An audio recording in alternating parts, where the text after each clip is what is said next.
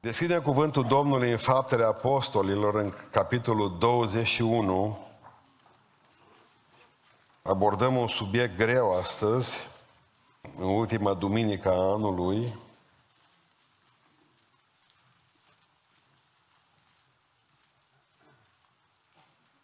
Fapte 21, de la versetul 1. După ce ne-am smuls din brațele lor, am plecat pe apă și ne-am dus drept la Cos. A doua zi la Rodos și de acolo la Patara. Am găsit o corabie care avea să treacă în Fenicia, ne-am suit în ea și am plecat.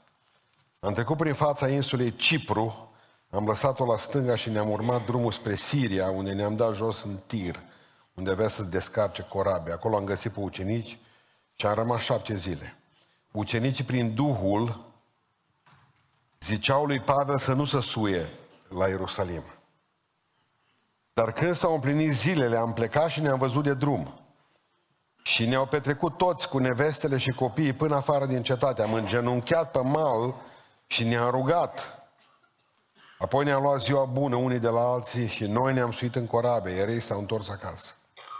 După ce ne-am isprăvit călătoria pe mare, din tir am plecat la Ptolemaida, unde am urat de bine fraților și am stat la ei o zi. A doua zi am plecat și am ajuns la Cezarea. Am intrat în casa lui Filip Evanghelistul, ăla care fugise după Caru, oamenul etopian, care era unul din cei șapte și am găzduit la el.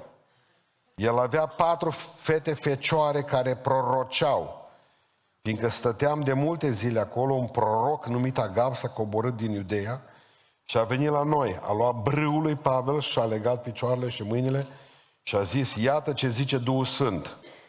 Așa vor lega iudeii în Ierusalim pe omul acela al cui este brâul acesta și îl vor da mâinile neamurilor. Când am auzit lucrul acesta, atât noi cât și cei de acolo am rugat pe Pavel să nu se suie la Ierusalim. Atunci Pavel a răspuns, ce faceți de plângeți așa deși îmi rupeți inima? Eu sunt gata nu numai să fiu legat, dar chiar să și mor în Ierusalim pentru numele Domnului Isus. Când am văzut că nu-l putem îndupleca, n-am mai stăruit și am zis, facă-se voia Domnului. Amin. Reocupăm locurile. Așa să fie, să se facă voia Lui. Pentru că titlul predicii mele este Voia lui Dumnezeu în 2024. Subiect complicat.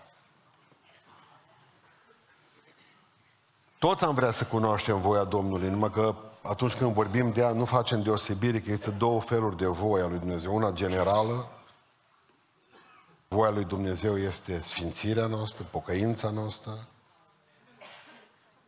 Există o voie specială, că trebuie să te duci undeva, voie particulară. Ies anul ăsta în pensie sau mai rămân? Dacă poți, cred că înțelegeți. Voie particulară plec și mă mut în Londra și rămân acolo și închid tot, sau mai las casa în România, că poate mă întorc de acolo. Vând casa, nu o vând. Aceasta se numește voie particulară. Și atunci, voia lui Dumnezeu în lucrurile mari sau mici, cum vreți dumneavoastră. Acolo unde avem principiile lui Dumnezeu, clare, bine stabilite, nu mai trebuie să întrebăm care e voia Lui. Vrei, Doamne, să lucrez, care e voia ta? Vreau să mă angajez într-un bar, chelneriță. Pun semn, nu pui. Nu mai întreb pe Domnul care e voia Lui, că o ai în Biblie.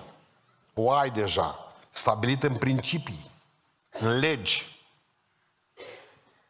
E voia lui Dumnezeu să facă avort sau nu? Pune semn. No, bun atunci. Deci cred că înțelegeți. Unde aveți principii clar stabilite. Nu mai căutați voia Lui. Aveți principiu. După el să vă luați. Dar unde nu avem principiile, atunci acolo e o problemă.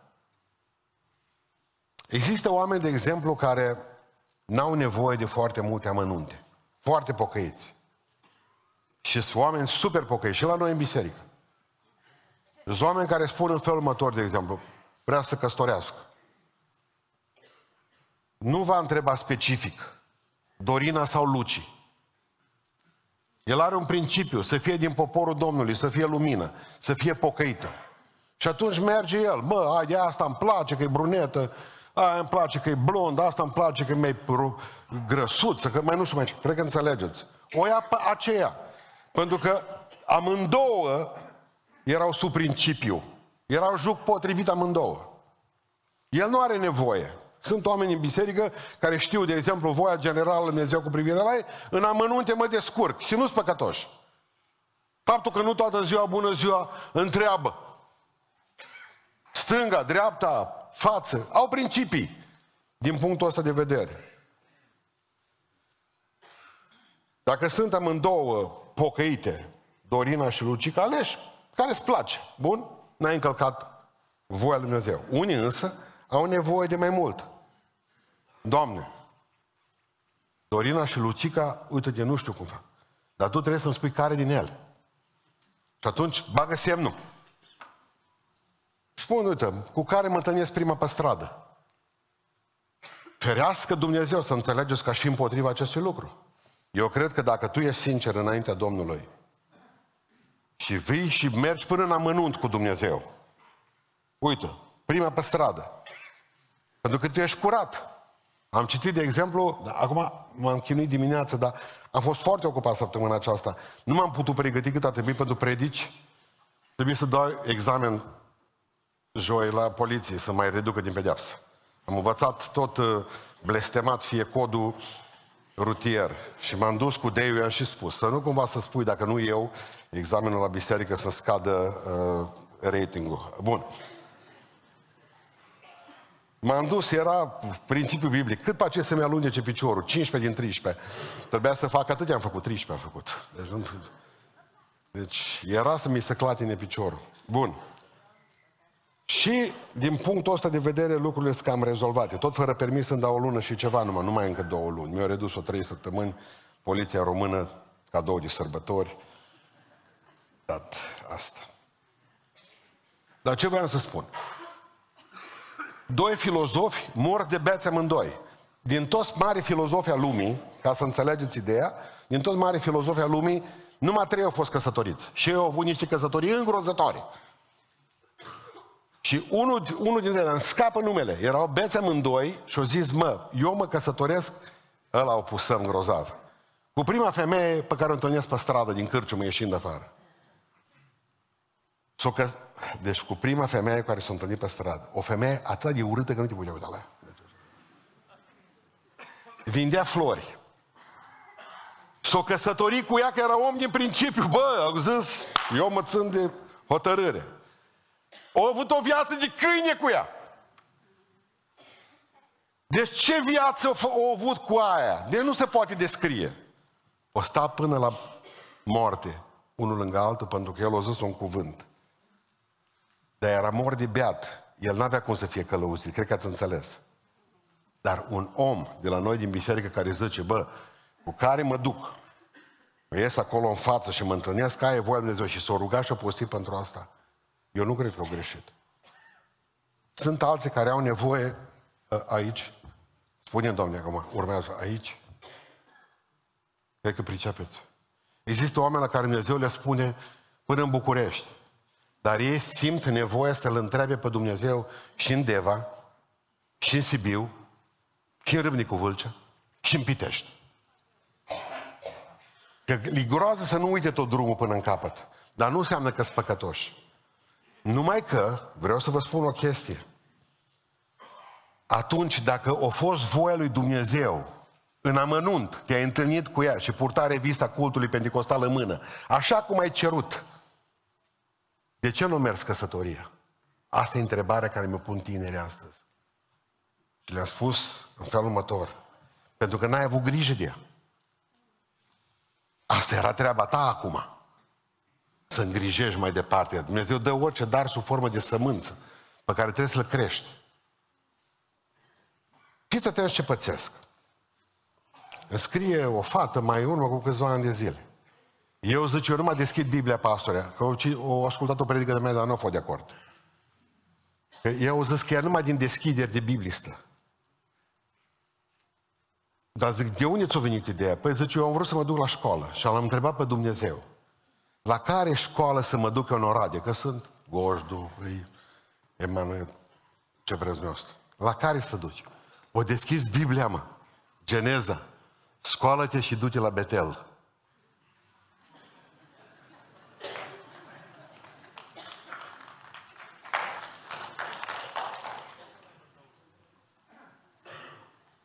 Zic, deja e periculos. Acolo era deja anul 3.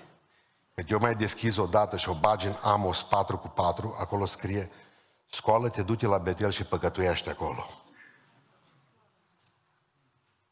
Nu știu dacă m-ați înțeles ce am vrut să zic. E sport sângeros ăsta, extrem. Pentru că dacă tot o deschizi, eu nu zic nimic o dată în viață sau de două ori, dar mai mult e periculos la deschis. Ați înțeles ce am zis? Adică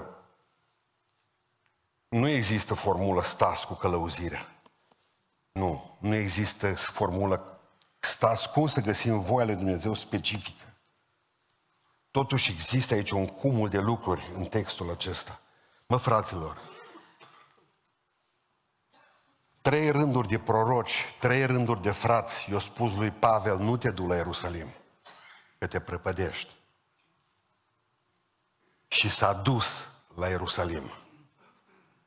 A fost ultima zi de libertate a lui, de acolo din pușcărie în pușcărie. S-a dus până la Roma și capul pe butuc. Mă pun întrebarea aceasta. Cine a greșit aici? Prorocii Luca, frații sau Pavel. Așa e că deja v-am zăpăcit. Aveați nevoie de o lumină clară la sfârșit de an. Bun. Recunosc că predica de astăzi nu are concluzii. E singura predică fără concluzii de anul acesta. Pentru a cunoaște voia lui Dumnezeu în viața ta, haideți să încercăm măcar să găsim niște niște soluții. Pentru a cunoaște voia Lui Dumnezeu în viața ta, viața ta trebuie să fie un cec în alb în fața Lui. Dumnezeu. Pentru a cunoaște voia Lui Dumnezeu în viața ta, viața ta trebuie să fie un cec în alb înaintea Lui. Adică nu vii să scrii tu și El să binecuvinteze voia ta. Ci vii cu foaia albă și scrii, ia, și indiferent unde scrii și ce scrii, unde trebuie să mă duc sau ce trebuie să fac, aici sunt. Iată mă trimite, mă zice Isaia. Cine va merge pentru noi, dar n-a spus Dumnezeu unde. Iată mă trimite, mă. Știți unde s-a sfârșit Isaia, drumul lui Isaia? Direct în ferăstrăul lui Manase. Tăiat în două. Ascultați-mă. Uitați-vă în ochii mei niciodată să nu-L întrebați pe Dumnezeu care este voia Lui cu privire la voi, dacă nu aveți de gând să-L ascultați. Nu mai întrebați. Nu există ceva să le enerveze pe Dumnezeu mai tare decât aceste întrebări ticăloase. Ce vrei să fac? Dar tu în inima ta nu vrei să-L asculți. Ți frică de răspuns. Tu ai răspunsuri în cap deja, pregătite, stas. mă vrei ca să-l mai întrebi pe el ca să pară că ești pios. Nu ești pios, ești fățarnic. Ești o fariseică îngrozitoare, cu batic. Nu-L întrebați pe Dumnezeu care e voia Lui dacă nu aveți de gând să-L ascultați. Pavel a avut voie să-L întrebe, pentru că spune în fapte 20 cu 24, la ședința de dinainte pe care a avut-o cu Comitetul Bisericii din Efes. A zis un fel următor, să nu țin la viața mea, ci vreau să-mi sfârșesc cu bucurie calea și slujba vestind Evanghelia. Aici pe undeva o să vedem că a fost pentru Pavel părerea mea cursa. Atât de tare își dorea să vestească Evanghelia, încât n-a mai contat ce zice Dumnezeu. Aici simt eu că ceva nu e în regulă. Vă rog să notați fapte 21 cu 13. Sunt gata nu numai să fiu legat, dar chiar să și mor în Ierusalim pentru numele lui Isus. Păi în momentul în care zici așa despre tine, poți să scrie Dumnezeu ce vrea. Ești hotărât. Tu ai dreptul ca să-L întrebi pe Dumnezeu ce vrei să faci, pentru că oricum vrei să mori pentru El. Numai că v-am povestit odată cu un om, un american, poveste beton de adevărat. Forestierii ăia care merg prin pădure și stau pe lemne, au avut un câine. I-au spus la câine, rămâi lângă coșul ăsta cu mâncare, aci, că el s-a dus să taie un alt pom, nu știu pe unde. Mă, s-a aprins pădurea în partea aia. Când au venit după câțiva kilometri, arsese toată pădurea și câinele ars lângă coș. Plângea omul și spunea, trebuia să fiu mai atent cu ordinile pe care le-am dat, pentru că știam că ascultă totul la virgulă. Dacă eu spus la câine, nu te miști de lângă coșul ăla, o prefera câinele să moară decât să n-asculte. N-avem credința acelui câine, este clar. 100%. N-avem ascultarea acelui câine. Pentru că avem răspunsuri stas, avem noi gândurile noastre, ideile noastre, uh, problemele noastre. Dumnezeu e foarte atent cu noi când ne dă un ordin, pentru că nu vrea să ne prăpădim. Dar deja Dumnezeu știe că în inima mea nu vreau să-L ascult și îl doare atunci. Vrei să te duci acolo, da, serios? Hai să te pun la încercare. Uh, Doamne, scuză-mă, nu m-am gândit și la aspectul acesta. Deci, primul lucru pe care îl înțelegem azi de dimineață este că nu-l întrebați pe Domnul dacă nu aveți de gând să-L ascultați într totul. Zice, Pavel, eu mă pot duce liniște la Ierusalim, că vreau să mor, dacă e cazul pentru Isus. Nu mă tem de moarte. Doi. Pentru a-i cunoaște voia, trebuie să acționezi pe principii biblice, nu pe înțelepciune. E, aici intrăm. Deci, pentru a cunoaște voia lui Dumnezeu, trebuie să te folosești de Biblie, nu de...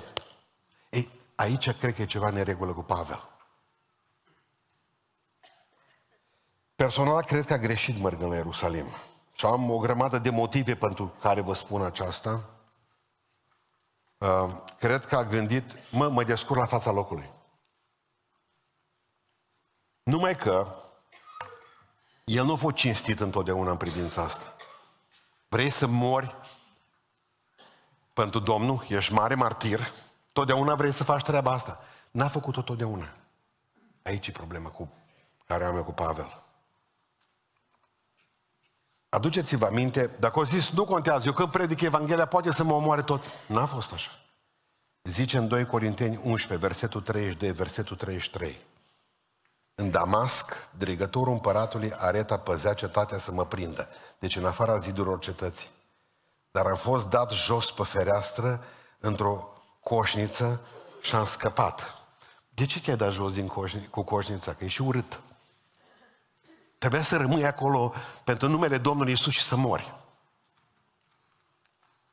Înțelege raționamentul meu că e dimineață, după masă nu puteam predica predica. Înțelege ce zic? Dacă tu zici că unde te trimite Domnul, te duci. Că tu numai asta faci toată ziua. De ce n-ai rămas acolo? De ce ai fugit din Damasc? Să scapi pielea. Că ai spus că pielea ta nu valorează nimic. Păi să o lași acolo în Damasc. Faptul că nu se gândea la costul evangelizării, vrând să fie chiar martir pe undeva, își dorea martirajul acum și atunci nu și l-a dorit? L-a făcut să n-asculte pe de glasul Domnului, ci o asculta de mintea lui. Vă rog să mergeți cu mine în 20, 22, 23. 20, 22, 23, da? Deci în capitolul din față. El predică celor din Efes, da? La Milet. Știți cum am purtat cu voi în toată vremea, am slujit Domnului cu toată smerenia, multe lacrimi în mijlocul încercărilor pe care mi ridicau înăltire. Știți că n-am ascuns nimic din ce vă era de folos, am vestit iudeilor. Și acum fiți atenți! Iată că împins de Duhul mă duc în Ierusalim. Opa! Fără să știu ce mi se va întâmpla acolo. Numai Duhul Sfânt mă înștiințează din cetate în cetate că mă așteaptă un lanțuri și necazuri. Împins de Duhul, parcă, bă, pustan nu are dreptate. Haideți să mergem la versetul uh, 21, versetul 4. Acolo am găsit pe ucenici și am rămas șapte zile. Ucenicii prin Duhul. Vă rog frumos să observați Duhul cu D mare sau cu D mic. În prima fază. Deci citim încă o dată. Da? Din coace în capitolul 20. Da? Zice așa. Versetul 22. Și, ia, și acum iată că împins de Duhul cu D mare sau D mic? D mic, bine. Duceți-vă din coace. Versetul 4. Ce-au zis ucenicii? Acolo am găsit pe ucenici și am rămas șapte zile. Ucenicii prin Duhul ziceau lui Pavel să nu se suie în Ierusalim. Versetul 11. Și a venit la noi Agab, prorocul, a luat brâul lui Pavel și a legat picioarele și mâinile. A, iată ce zice Duhul Sfânt. Așa pățești dacă te duci în Ierusalim. Aici s-a bazat pe... Băi, o, rezo- o scopă la capăt. Dar nu era prost, mă, era Pavel. Deștept. S-a descurcat de atâtea ori. Totuși își folosea mintea. Ca am zis că Duhul. Nu!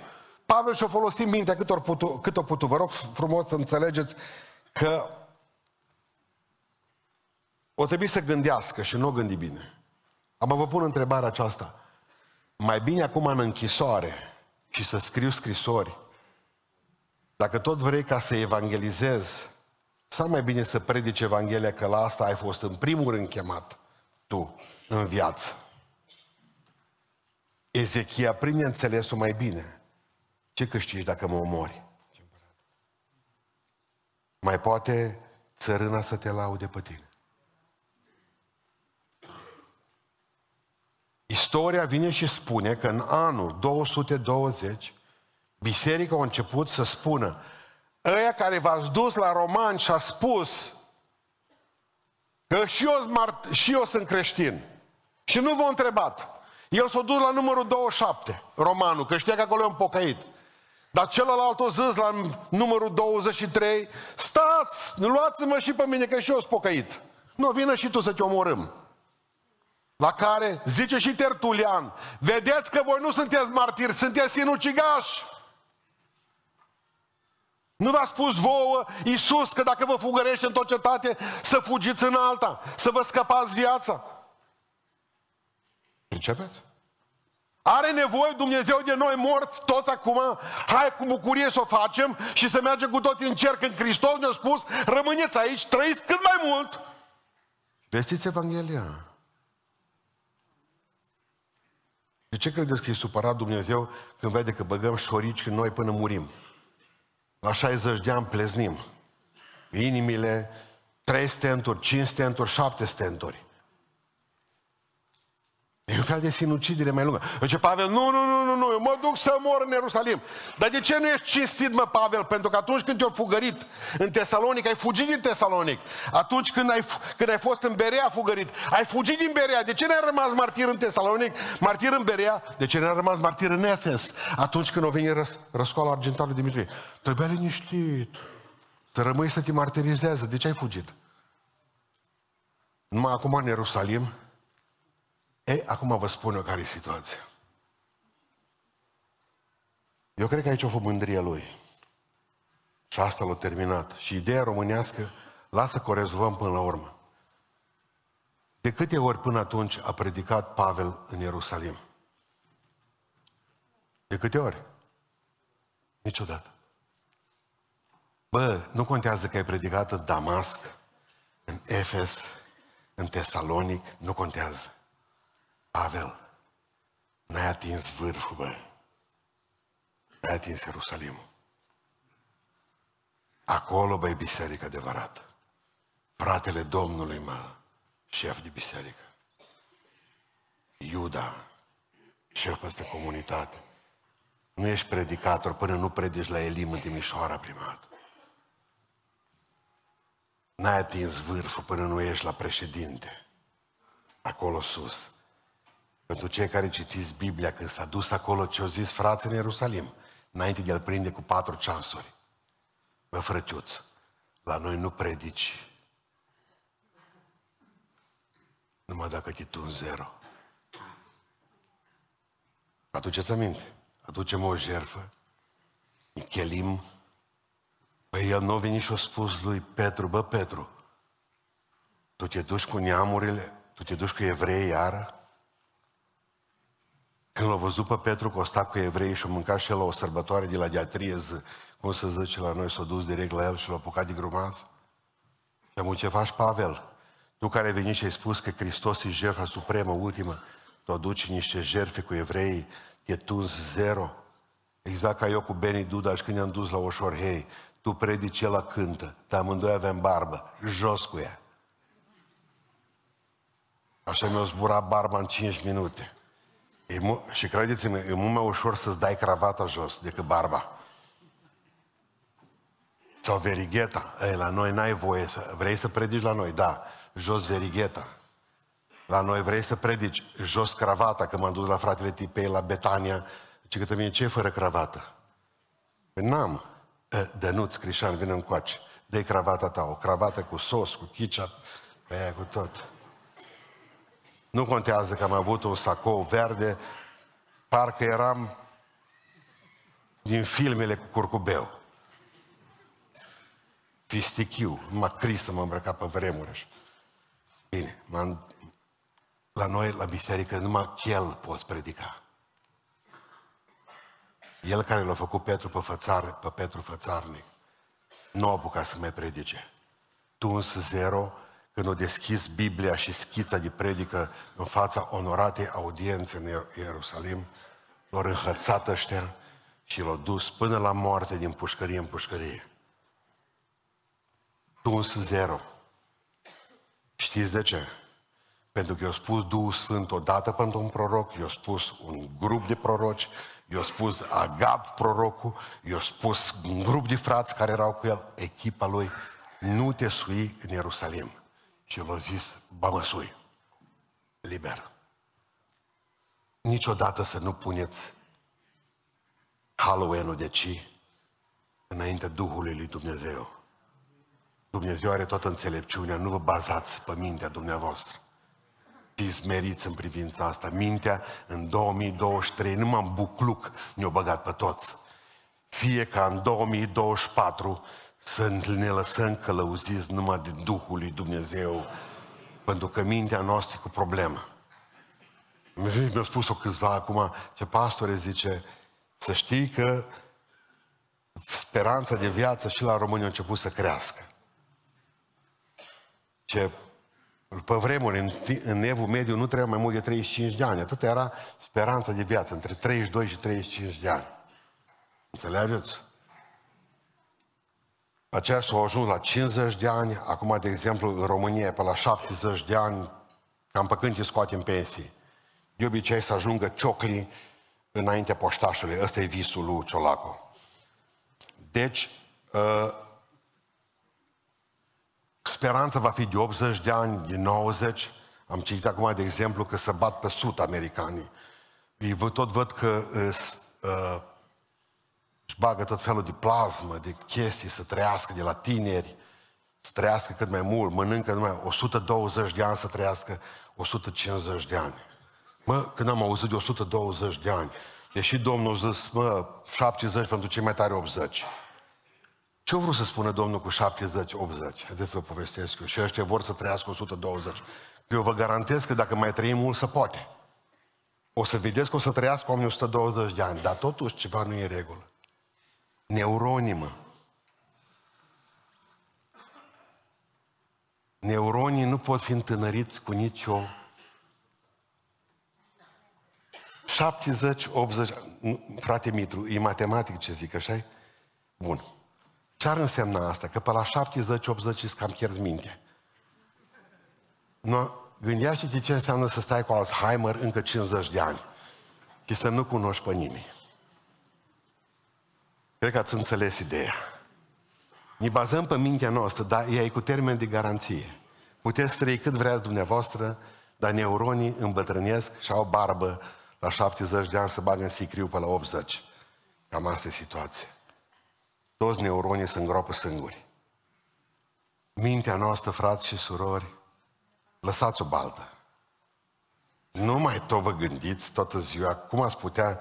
Mă, tot mă gândesc, nu te mai gândi atâta. Uite-te, unii l-au dus minte pe Pavel, corect? Deși avea dorințe scumpe să vestească Evanghelia, pentru că, să nu uitați, el avea, după principiile lui s-a dus, biblice. Dar el le-a spus în romani, întâi evreului, Iudeii vor fi mântuiți. Cea mai mare binecuvântare mea, zice Pavel, să merg să vestesc Evanghelia la evrei. Da, mă, dar nu să mor, că n-ai mai vestit-o după aceea. Ai vrut să o vestești, te-o dus în pușcărie. Al treilea lucru foarte important. Pentru a cunoaște voia lui Dumnezeu, evaluați cu rugăciune, mai sfaturile altor frați. Evaluați cu rugăciune sfaturile altor frați. Adică n-a contat ca Agab, n-a contat că ucenicii, n-a contat că Luca, că Luca zice, noi l-am sfătuit, noi, adică pe el să bagă acolo. Nu te du la Ierusalim. Sigur că poate numai în cer vom ști cine a avut dreptate aici. Pentru că de cealaltă parte mă gândeam că în pușcărie au ajuns să, predicele, să predice mai marilor Romei, elitei romane, cu care n-ar fi avut acces dacă ar fi fost în libertate să se ducă la evrei. Că pe undeva Dumnezeu ce-a zis? Bă, vrei să te duci să mori? Nu, până mori, am o predici la romani. Nu mai predici la evrei, dar la evrei s-a dus să predice în Ierusalim. Că așa au zis că vrea să pocăiască toți evreii. Pentru că e greu cu luna lui Gedeon. Pentru că am înțeles în anul ăsta, în 2023, și vă spun și vouă ce am priceput, că faptul că vezi o ușă deschisă nu înseamnă că Dumnezeu zice da. Și faptul că vezi o ușă închisă nu înseamnă că Dumnezeu a zis nu. Vă rog să notați asta, că o să vă loviți în 2024 cu capul de ea. Nu, ni se pare, bă, nu, nu înseamnă că e nu, e o ușă închisă. Nu înseamnă că e da dacă e o ușă deschisă. Că te-ai băgat pe ușă aceea cu mintea ta și te-ai nenorocit. Dincolo era prăpastia. Și te-ai bucurat de fiecare ușă deschisă. Și le-am numit oportunități. Știți ce trebuie să faceți în 2024? Voi, noi, toți cei care credem că gândim grozav, mă mai întrebați și pe alții. Luca, de ce zici tu treaba asta? Luca, tu mă iubești pe mine, că ăla e cel mai bun prieten al lui a fost din punctul ăsta de vedere. Omul care o sta lângă el. Luca, cine ți-a spus ție să nu mă urc în Ierusalim? Că acolo zice că Duhul. Agab, ce cu Agab? Proroc bun, da mă.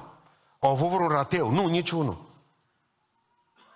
Știut-o de ce s-a întâmplat cu frații? De unde am fost înainte, din capitolul 20. Că deja n-a înștiințat în capitolul 20, când a vorbit în Milet cu apostolii, cu ucenicii din Efes, cu prezbiterii. Era înștiințat deja că va avea probleme în Ierusalim.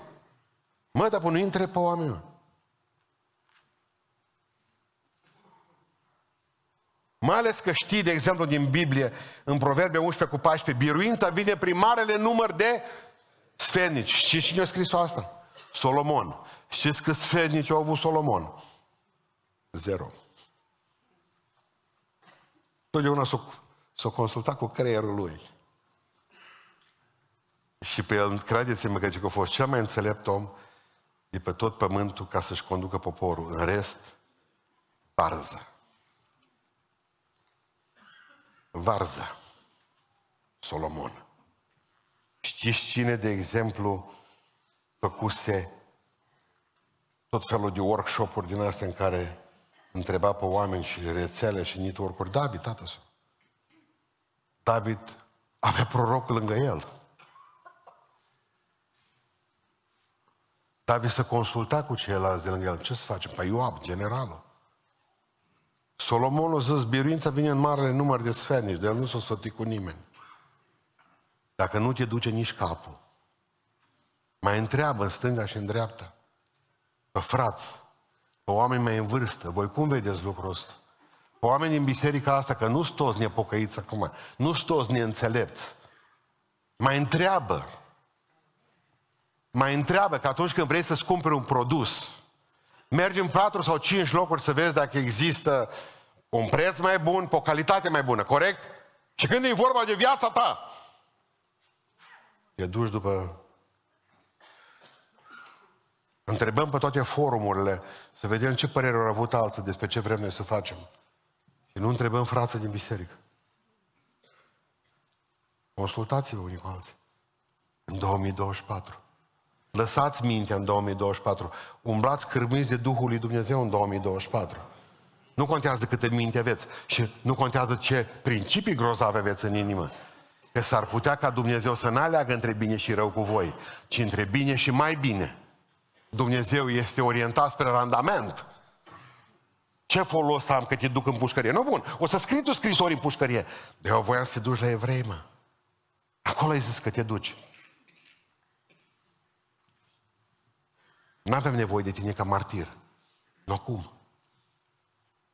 Și ultimul lucru pentru care îi spun pentru 2024 ca să țineți cont de el, după ce ai trecut probele acestea, prin principii bune, prin Duhul și nu prin mintea ta, întrebând frații stânga și în dreapta, următorul pas. Ia o decizie ca să aduci, care să-ți aducă pacea interioară. O iei tu decizia aia care să aducă pacea interioară și apoi supune-te consecințelor deciziei pe care ai luat-o. Tu ai gândit-o, tu ai analizat-o, te-ai dus la proroc, te-ai dus în Biblie, te-ai dus la frați. Mai treabă ceva. Liniștea și pacea din interior. După ce ai avut liniștea asta și pacea, toate consecințele care vor veni, ți le asumă, mă, frate. Că nu-i Dumnezeu vinovat. Nu-s frață vinovați. De observați că nu mai pune vina pe nimeni. Pavel când ajunge în pușcărie. Dintr-o dată, adică dacă Pavel a avut dreptate și frații lui, dacă totuși mă Pavel a avut dreptate, ne încurcăm, și frații lui nu, atunci pe de cealaltă parte mă pot duce să spun că de la oameni incredibil de bine intenționați poți primi sfaturi îngrozătoare. Știi la cine mă gândesc cu cel mai tare la toată întâmplarea asta? La Luca, mă. Îl iubesc pe Luca, pe doctor, ceva de groază. El a cu Pavel în pușcărie. Pavel avea nevoie, Pavel avea nevoie de tratament în pușcărie. Stăteau amândoi în celulă, pe o bancă de piatră, cei care au fost în închisoarea Mamertină din Roma.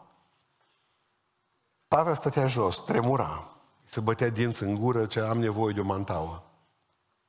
N-ai putea face ceva? Trimitem o scrisoare să-mi aducă frață. Cărți, nu mai avem ce citi nimic. Să putea uita Luca, să uita în geanta lui, să vadă câtă insulină mai are, ce tratamente mai are pentru Pavel. Totul era pe fundul gență, mă. Oare nu fi zis măcar o dată, de ce nu mă ascultați, mă, Pavel? Unde suntem noi? Am spus soția Gab, Duhul Sfânt și celălalt. Nu tot spus și eu să nu de nu numai că s-o prăpădit pe el, o prăpădit și pe Luca în pușcărie. O sta lângă el. Mă, nu i-a spus nimic. Că ne-ar fi spus nouă Luca că ar fi zis ceva. Nu știu ce-o gândit. Clar că a scris... Nici nu știu dacă ar fi spus să-i spună Luca ce-o zis Pavel din întâmplare. Că de aia e moartă treaba. Cred că până la urmă, cred că până la urmă și cu asta vreau să închei, Pavel o știu că a greșit. De aia nu i-a spus la Luca nimic, sau dacă i-a spus, de aia Luca nu i-a spus nouă. Mi trebuie să vă spun eu omul în buza dintre ani. Voi credeți, de exemplu, că pacea interioară poate să fie un semn sau nu de la Dumnezeu că e cu tine într-un anumit lucru? Pacea interioară. Bă, după ce ai luat o decizie, am pace. Mă duc de la șeful ăsta, nu mai vreau să mai văd figura mutra. Mă duc, nu contează că rămân fără serviciu, dar am o pace extraordinară. Mine. Nu mă tem că mor de foame. Mă mut acolo, fac aia, aia, altă. Bă, o iau pe Ruxandra de nevastă, m-am dus, mă, cu pace, nu mă mai tulbură nimeni. Alții zic că e, pacea asta e ceva subiectiv. Pavel credea în pacea interioară și el avea pace, zice, mă duc liniștit la Ierusalim. De ce vă spun că credea în ea? Vă rog să mergeți cu mine în 2 Corinteni 2, capitolul 12 și versetul 12 și 13. Deci 2 Corinteni, capitolul 2, versetul 12 și 13. Când am ajuns la Troa pentru Evanghelia lui Hristos, măcar că mi se deschisese o ușă acolo pentru Domnul. Deci avea ușă deschisă. N-am avut liniște în Duhul meu, fiindcă n-am găsit pe fratele meu Tit. De aceea mi-am luat ziua bună de la frați și am plecat în Macedonia. Voi înțelege ce zice omul ăsta? Am avut ușă deschisă să vestesc Evanghelia, toți erau adunați pe stadion, eu trebuia să predic și într-o dată, mă, nu-i bine ceva. Unde e Tit, mă? Unde e Tit? Știți la cine simțeam asta? Tot la Vasile. Vasile la Jula. Că el nu se supără că mai dau câte un exemplu cu el, dar am vrut să scriu o carte. Eram în Dobrej la biserică, am ajuns mai târziu. Și Vasile, pot eu predica înaintea ta, totdeauna, zică te Mă predică. Predică, predică, predică, la un moment dat văd că e neliniștit. Țineți minte, amvoanele cele erau cât două tancuri nemțăși pusă una lângă alta, să încapă cât mai mulți frați. Era religia băgării seamă și atunci. Dar atunci era numai eu cu Vasile Jura. Și acolo erau multe apoi lucruri în amvoanele alea. Revista cultului, erau creoane, căni, blidile de cină. Era o... Eu, de exemplu, eram atât de fericit că mă duceam acolo, că mai descopeream lucruri noi. Vedeam... Nu, nu. Vasile predica. În timp ce predica, îl văd tot mai neliniștit. Și fratele zice, noi trebuie să ne pocăim cu toții, dar nu mai era acolo acum, noi trebuie să avem grijă unii de alții, să ne îngrijim așa cum vrea Iisus. Bă, Vladimir, unii mi borseta, zice. Deci, avea o neliniște interioară care s-a manifestat în predică. Eu am simțit că nu mai era, mă, nu-i borseta. Adică, oameni buni, el era foarte atent la Duhul lui Dumnezeu. Uite, n-a mai avut pace, deci înseamnă că credea în pace. Și dincolo a avut-o, mă, la Ierusalim. Deci dincoace nu a avut-o și nu mai predicat cu toată ușa deschisă în față. Acum vă pun o întrebare simplă cu care vreau să închei astăzi. Dumneavoastră credeți că el a păcătuit cu mers la Ierusalim, da sau nu? Nu a greșit. Vreau să fac diferența clară. Bă, să nu cumva să păcătuiesc înainte Lui Dumnezeu, nu mă. Când te-ai dus și ai făcut după mintea ta ceva și ai avut și pace interioară, chiar dacă n-ai întrebat pe nimeni, cum a făcut și Pavel, nu-i păcat că e o anumită decizie, e o greșeală. Corect? Ai avut pace în inimă pentru asta. Lipsa păcii de multe ori e un semn. Eu cred în semnul ăsta a păcii interioare. În momentul în care ai avut o lucrare, o profeție, dau un exemplu, așa vorbea și Domnul suflet de bărbat, suflet de femeie, suflet cu ochelari. Să... Chiar mă imaginez cum e un suflet cu ochelari. Bun. Uh, de multe ori mă zice, asta nu a fost pentru mine, mă, că nu se potrivește cu suflet cu mustață, cum am auzit eu.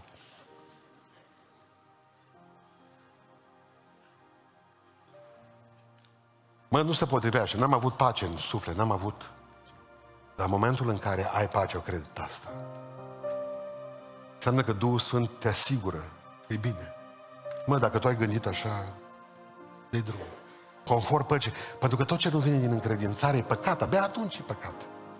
Câtă vreme faci ceva din încredințare de plină, nu-i păcat, e greșeală. Buf! Și Dumnezeu încearcă să recupereze ceva din greșelile tale. Când, când a văzut Dumnezeu, nu mă asculți, mă, Pavel? Nu. Eu vreau să mă duc în... Nu, foarte bine. Vei ajunge în pușcărie și îți dau timp, scrii. Și așa au apărut scrisorile către corinteni, către romani, ulmea, de efeseni, către filipeni, cu care ne hrănim noi, cu care am făcut studiu biblic ani de zile. Dumnezeu, orice greșeală pe care o faci tu, o poate repara, repara spre slava Lui. Asta e, un, asta e un lucru bun pe care trebuie să-l înțelegeți astăzi. Mă, oare cât am greșit? Oare cât am păcătuit în 2023? Ascultă-mă, o grămadă n-au fost păcate, au fost greșeli. Trebuie să-ți mărturisești păcatul ăsta. Doamne, iartă-mă că nu m-am dus după Duhul Tău ce Sfânt. N-am întrebat pe nimeni. M-am dus după mintea mea, Doamne. Da, am avut pace. Dar tu nu pune vina pe Dumnezeu.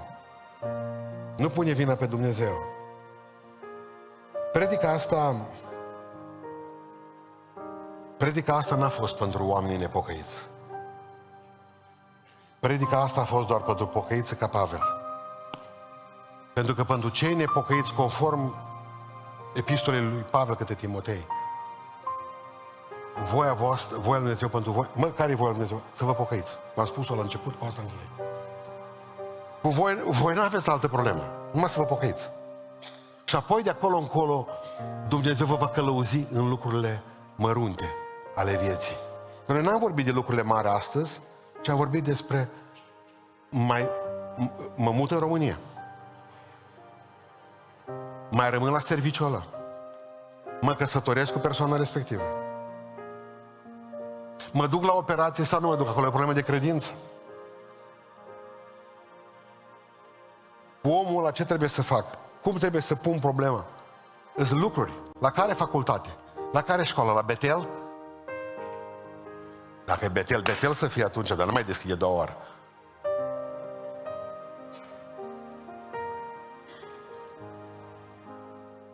Haideți să-i mulțumim pentru toată călăuzirea de anul acesta.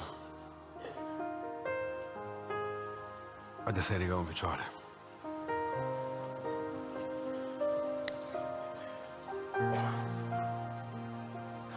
Veniți să-i spuneți, Doamne, vreau să-ți mulțumesc pentru tot ce ai făcut pentru mine anul acesta. Iartă-mă că de multe ori n-am fost matură, n-am fost matur. Dar vreau începând de astăzi să mă apropie mai tare de Tine. Și vreau, Doamne, ca să stau sub voia Ta, atât la modul general cât și la modul particular. Am învățat astăzi lucrurile acestea. Și vreau să trăiesc prin credință, călăuzit de Duhul Tău ce Sfânt, călăuzit de Duhul Tău ce Sfânt, având principiile asigurate din Biblie, punând întrebări fraților mai vechi în credință și mai spiritual decât mine, și apoi luând o decizie care să-mi aducă pacea. Am învățat astăzi, Doamne, că nu e ușoară călăuzirea Ta, că de multe ori nu, nu înseamnă o ușă deschisă sau o ușă închisă, și de multe ori înseamnă să mai aștept. Da, nu-i neapărat o ușă deschisă, cum nu, nu-i neapărat o ușă închisă. Te rog, învață-mă să discern foarte bine voia ta. Nu vreau să greșesc în 2024. Doamne, dacă nu vii Tu însus cu noi în 2024, nu ne lăsa să plecăm acolo. Că numai prostie am făcut în 2023. Ne-am luat după mintea noastră, dar mintea noastră nu dă randament, Doamne. Noi umblăm călăuziți de, după, de Duhul, nu de minte. Haideți să ne rugăm cu toții Domnului.